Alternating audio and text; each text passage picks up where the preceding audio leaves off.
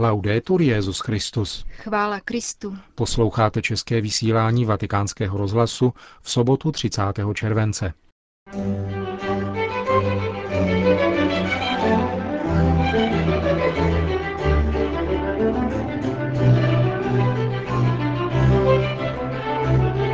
Svatého otce přijela pozdravit delegace z bavorského Traunsteinu.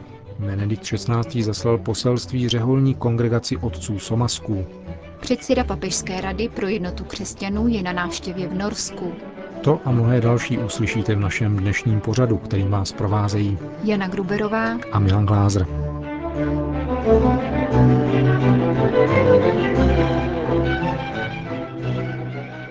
Zprávy vatikánského rozhlasu. Castel Gandolfo. Svatý otec dnes v podvečer na nádvoří letní papežské rezidence v Castel Gandolfo přijal delegaci z Traunsteinu. Josef Ratzinger v tomto jihobavorském městečku strávil své dospívání, docházel tu na gymnázium a těsně před začátkem války nastoupil do tamního semináře. Zde také sloužil svou primici 8. července 1951. Již před pěti lety město papeži udělilo čestné občanství a letos po něm pojmenovalo hlavní náměstí. Dnes mu 300 člená delegace předala další ocenění, čestný prsten Traunsteinského okresu. Toto vyznamenání bylo v posledních 40 letech uděleno zatím pouze sedmi osobnostem, které významně přispěly k rozvoji obce. Prsten zhotovil zlatnický mistr August Perchermeier společně se svým synem Filipem. Bavorští rodáci si pro svatého otce připravili hudební a taneční folklorní program, včetně představení členů tradiční domobrany Schützen. Castel Gandolfo. Benedikt XVI. zaslal poselství kongregaci otců Somasků o příležitosti pětistého výročí jejího založení svatým Jeronýmem Emiliánem, patronem sirotků a opuštěné mládeže 27. září 1511. Jméno tohoto řeholního uskupení se váže k městu Somaska na severu Itálie, kde vzniklo a které je dosud důležitým centrem řádu. V poselství generálnímu představenému Somasku, otci Frankovi Moskónemu, papež připomíná životní příběh zakladatele této kongregace. Jeroným Emiliány byl původně vojákem Benátské republiky, který se během války ocitnul v zajetí, kde učinil slib změny svého života, pokud vyvázne z vězení, což se také stalo. Božím zásahem, píše svatý otec, byl vysvobozen z okovů egoismu a píchy, takže se jeho život, obrácený předtím hlavně k pozemským věcem, zaměřil výhradně k Bohu, kterého miloval a kterému sloužil zejména v sirotcích, opuštěných a nemocných dětech a mládeži. Svatý Jeroným, dodává Benedikt XVI., dospěl k přesvědčení, že zejména znevýhodněná mládež nemůže být ponechána sama sobě, ale potřebuje ke zdravému růstu zvláštní pomoc, kterou je láska. Péče o mládež a její lidskou a křesťanskou výchovu je charizmatem otců somasků a je nadále závazkem církve. Je nezbytné, zdůrazňuje svatý otec, aby růst nových generací nebyl živen jenom kulturními a technickými znalostmi, ale především láskou, která přemáhá individualismus a egoismus a probouzí vnímavost vůči potřebám každé osoby. Příklad svatého Jeronýma Emiliányho, kterého blahoslavený Jan Pavel II. nazval laickým animátorem lajků, uzavírá Benedikt XVI. své poselství kongregaci otců Somasků, umožňuje brát si k srdci, že veškerá chudoba naší mládeže, mravní, fyzická i existenciální, vzniká především z nedostatku lásky. Ten je kořenem každého vážného lidského problému. Kongregace otců Somasků má necelých 500 členů, z nichž asi 350 je kněžími. Působí celkem ve 12 zemích, zejména však v Itálii. Na starém kontinentě také v Polsku, Španělsku a Rumunsku, na americkém kontinentě ve Spojených státech, Mexiku, Brazílii, Kolumbii, El Salvadoru, Guatemala, Hondurasu a v Ázii na Filipínách. Castel Gandolfo. U příležitosti pětistého výročí ustanovení prvních tří diecézí na americkém kontinentu proběhnou na jednotlivých místech slavnostní bohoslužby, kterým se skončí letos probíhající jubilejní rok. Svatý otec jmenoval svým zástupcem na těchto oslavách kardinála Carlose Amigo Valiecha, emeritního arcibiskupa Sevily. 8. srpna roku 1511 totiž zřídil papež Julius II. bulou Románu Pontifex diecéze v Santo Domingo a La Vega v dnešní Dominikánské republice a v San Juan v Portoriku, které před svým osamostatněním spadaly právě pod metropolitní arcidiecézi v Seville. Slavnostní bohoslužby se uskuteční 7. srpna v La Vega a ten týžden v Santo Domingo, jehož zdejší arcibiskup nosí titul primase celé Ameriky a 9. srpna v San Juan v Portoriku. Všem bude předsedat právě zmíněný kardinál Valiecho. Jděte do celého světa a hlásejte evangelium všemu stvoření. Kdo uvěří a dá se pokřtít, bude spasen. Předesílá v úvodu jmenovací listiny svého legáta Benedikt XVI. a pokračuje. Poslušní tomuto pokynu snažíme se rozvíjet novou evangelizaci na celém světě a zároveň s radostí vzpomínáme na minulé události spojené se šířením evangelia. Můžeme v nich totiž spatřit hojnost milostí Boha, který během staletí ve svém milosedenství tolik lidí povolal, aby dosáhli spásy v Kristu. Svému vyslanci na závěrečných oslavách pětistého výročí zřízení prvních diecézí na americkém kontinentu papež doporučuje, aby poukázal na význam této události. S vděčností hledíme na plody víry a apoštolátu hlasatelů Evangelia, které uzrály díky boží milosti a prosíme Ducha Svatého, aby také v naší době vzbudil četné kněze, řeholníky, řeholnice a věřící lajky k horlivému dílu evangelizace. Norsko. Kardinál Kurt Koch, předseda Papežské rady pro jednotu křesťanů, je na návštěvě Norska u příležitosti svátku svatého Olafa, patrona země. Včera dopoledne sloužil mši svatou v protestantské katedrále v Trondheimu.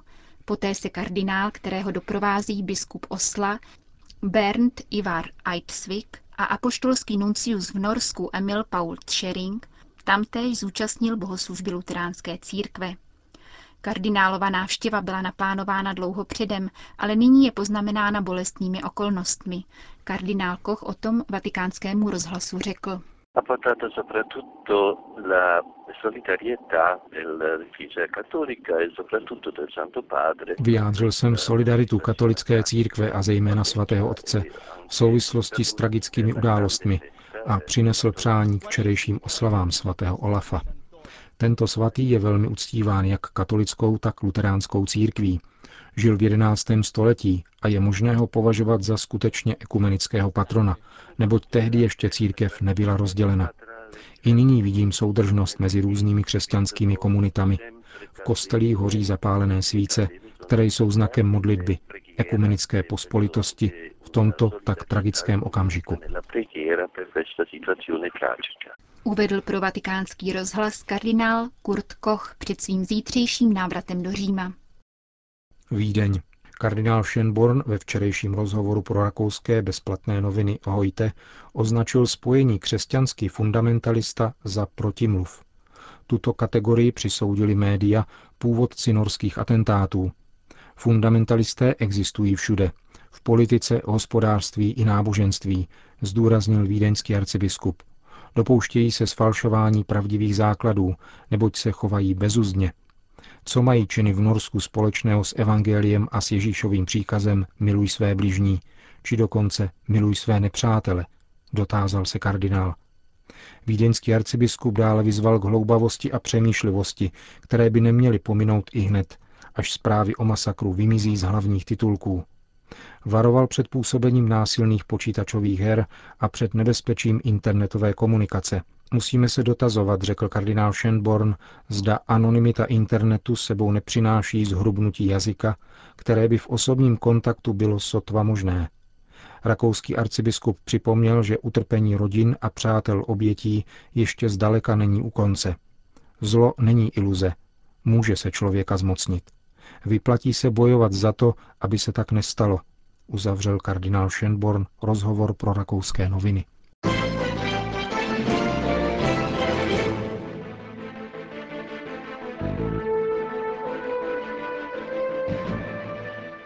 Somálsko. Katastrofální hladomor v zemích tzv. afrického rohu nepolevuje. Situace se naopak podle Organizace spojených národů bude do konce roku stále zhoršovat.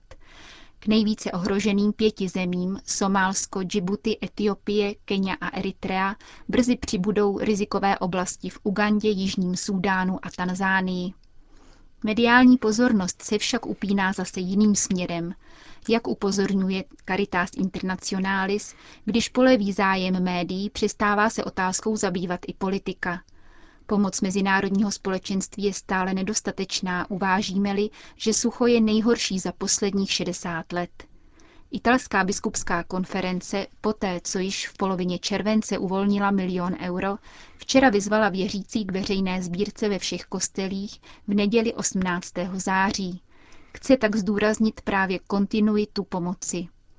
Je však třeba zajistit, aby se pomoc dostala do správných rukou, sdělil agentuře SIR Paolo Beccegato z italské Charity, která se snaží do distribuce pomoci zapojit farnosti, místní instituce, občanská združení a mezinárodní dobrovolnické organizace. Agentura SIR rovněž citovala najrobského arcibiskupa kardinála Johna Newa, který informoval o lokální sbírce keňské charity. Keňská charita spolu s Červeným křížem operuje v uprchlickém táboře Dadab na severu země, kde se dosud schromáždilo na půl milionu lidí a denně jich přichází dalších 1500. Na hranicích s Etiopií zase již více než deset let působí VIS, Mezinárodní dobrovolnické salesiánské dílo. V Itálii se spojilo 12 významných nevládních humanitárních organizací pod hlavičkou Agire, apelují na schromažďování fondů pomocí sdělovacích prostředků, telefonních operátorů a bankovního sektoru. O tomto, víkendu, o tomto víkendu promítají číslo na zasílání dárcovské SMSky na tři významné italské památky – římské koloseum, milánský palác Marino a turínskou věž Mole Antonelliana.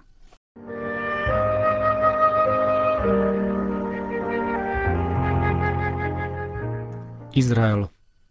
Kneset, tedy izraelský parlament, odmítl návrh zákona, podle něhož by občan Izraele měl možnost vybrat si mezi náboženskou a občanskou formou sňatku.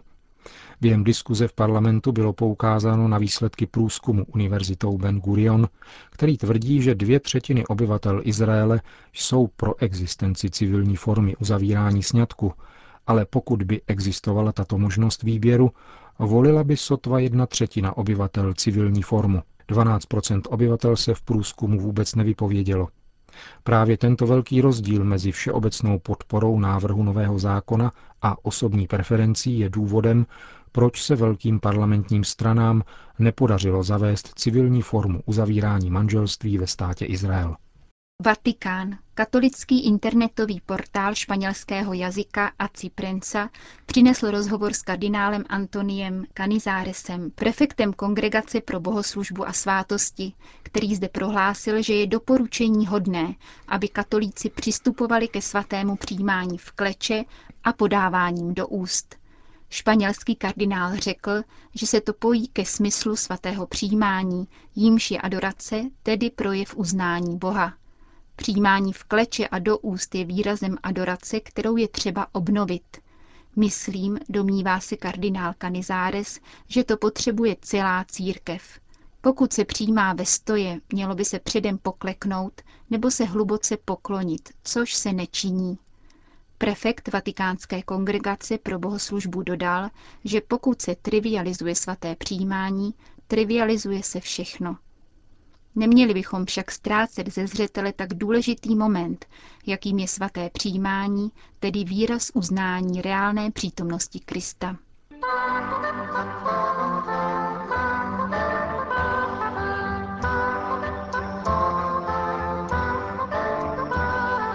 Končíme české vysílání vatikánského rozhlasu.